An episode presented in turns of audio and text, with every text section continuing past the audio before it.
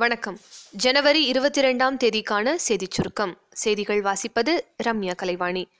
ஜாக்டோ ஜியோ கூட்டமைப்பில் உள்ள அரசு ஊழியர்களின் பணி புறக்கணிப்பு போராட்டத்தால் அரசு அலுவல் பணிகள் பெரும் பாதிப்புக்குள்ளாகின. உத்தரப்பிரதேச மாநிலம் வாரணாசியில் பதினைந்தாவது பிரவசி பாரதிய திவஸ் மாநாடு இன்று துவங்கியது. புதிய இந்தியாவை கட்டமைப்பதில் வெளிநாடு வாழ் இந்தியர்களின் பங்கு என்ற தலைப்பில் நடத்தப்படும் இந்த மாநாட்டை பிரதமர் திரு நரேந்திர மோடி மற்றும் தலைமை விருந்தினரான மொரீஷியஸ் பிரதமர் திரு. பிரவீன் ஜக்நாத் ஆகியோர் தொடங்கி வைத்தனர்.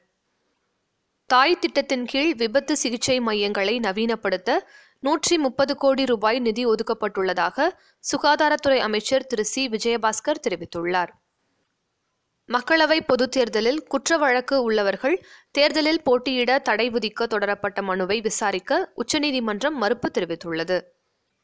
ஸ்மார்ட் ஆர்சிஓ புக் வழங்கும் திட்டம் மற்றும் ஸ்மார்ட் ஓட்டுநர் உரிமம் வழங்கும் திட்டம் தமிழகத்தில் தொடங்கியது.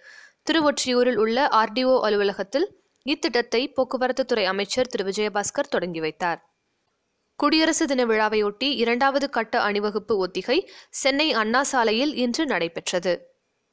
மாணவர் காவல் படையினை சென்னை மாவட்ட ஆட்சியர் சண்முக சுந்தரம் பெருநகர் காவல் ஆணையர் ஏ கே விஸ்வநாதன் ஆகியோர் தொடங்கி வைத்தனர். இந்த ஆண்டு பதினேழு செயற்கைக்கோள்கள் பதினான்கு ராக்கெட்டுகள் விண்ணில் ஏவப்படும் என்று இஸ்ரோ தலைவர் சிவன் கூறியுள்ளார். விளையாட்டுச் செய்திகள். சர்வதேச கிரிக்கெட் கவுன்சில் இன்று அறிவித்த இரண்டாயிரத்தி பதினெட்டாம் ஆண்டிற்கான சிறந்த ஒருநாள் அணி டெஸ்ட் அணி ஆகியவற்றிற்கு கேப்டனாக இந்திய அணியின் கேப்டன் விராட் கோலி நியமிக்கப்பட்டுள்ளார்.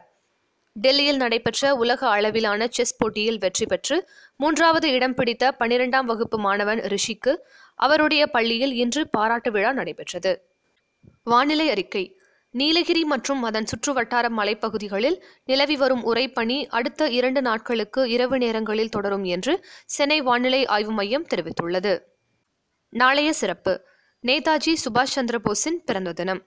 இதுடன் இன்றைய செய்தியறிக்கை நிறைவு பெறுகிறது. மீண்டும் நாளை சந்திப்போம்.